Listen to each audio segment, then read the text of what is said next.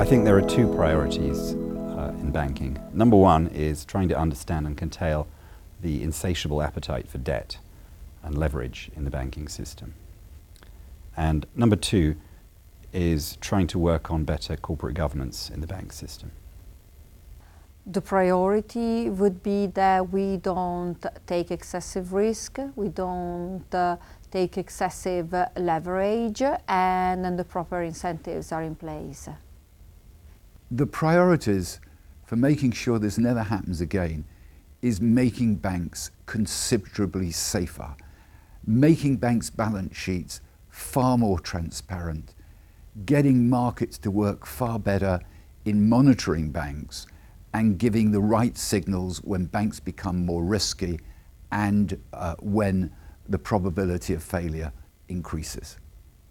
There is a proposal by Charles Calomiris and Luigi Zingales, two separate proposals that talk about how we can actually improve on the current regulation by introducing some sort of a market-based approach. This seems to be a good step forward how do you design a system that is simple enough so that it doesn't impose significant, significant costs on the financial sector?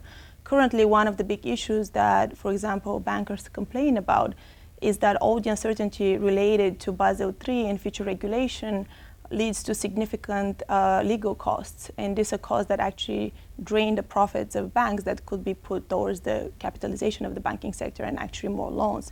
So actually more simple and straightforward and clear regulatory system would potentially have a significant uh, beneficial effect on lending. I still think we're focusing too much on capital ratios and liquidity ratios. We need to tackle culture and incentives. We need to embed in every bank a proper risk culture from top to bottom. We need to focus not just on making sure that banks uh, don't suddenly uh, uh, have critical failures, but also that they just serve their customers well at low cost and effectively the best financial services that they can give. Now, on all of those, we've got a ways to go.